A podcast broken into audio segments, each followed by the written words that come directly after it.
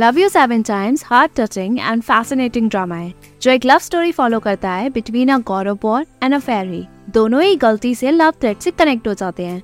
यानी उसी की वजह से दोनों को सेवन ट्रायल्स लेने पड़ते हैं, ताकि मेल लीड की प्रिडोमिनल स्पिरिट रिपेयर हो जाए। जैसे जैसे दोनों ट्रायल लेते हैं, बहुत सारे सीक्रेट रिवील भी होते जाते हैं।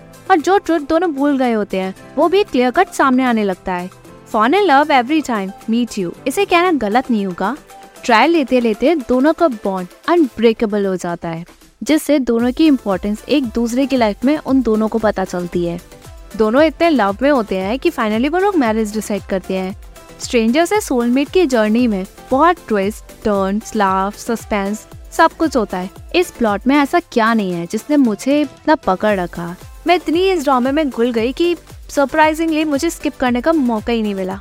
जब मैंने ये लगातार ड्रामा देखा I was feeling very good क्योंकि दोनों में सस्पेंस स्टोरी बार बार लाइफ टाइम का चेंजेस वो सब था जो मुझे चाहिए था।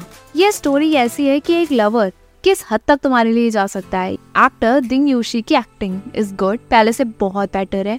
Actress Yang Chaoyue acting wise she is good उसने बहुत इम्प्रूव किया। इस स्टोरी को देखने का एक और रीजन था, क्योंकि जिस ऑथर ने ये स्टोरी लिखी, उसी ने ये love between fairy and devil The legends, Back from the Brink and The Blue Whisper, just a masterpiece be the. In short, whether it's now or 30,000 years ago, it was fated to find you. After watching this drama, here's my drama recommendation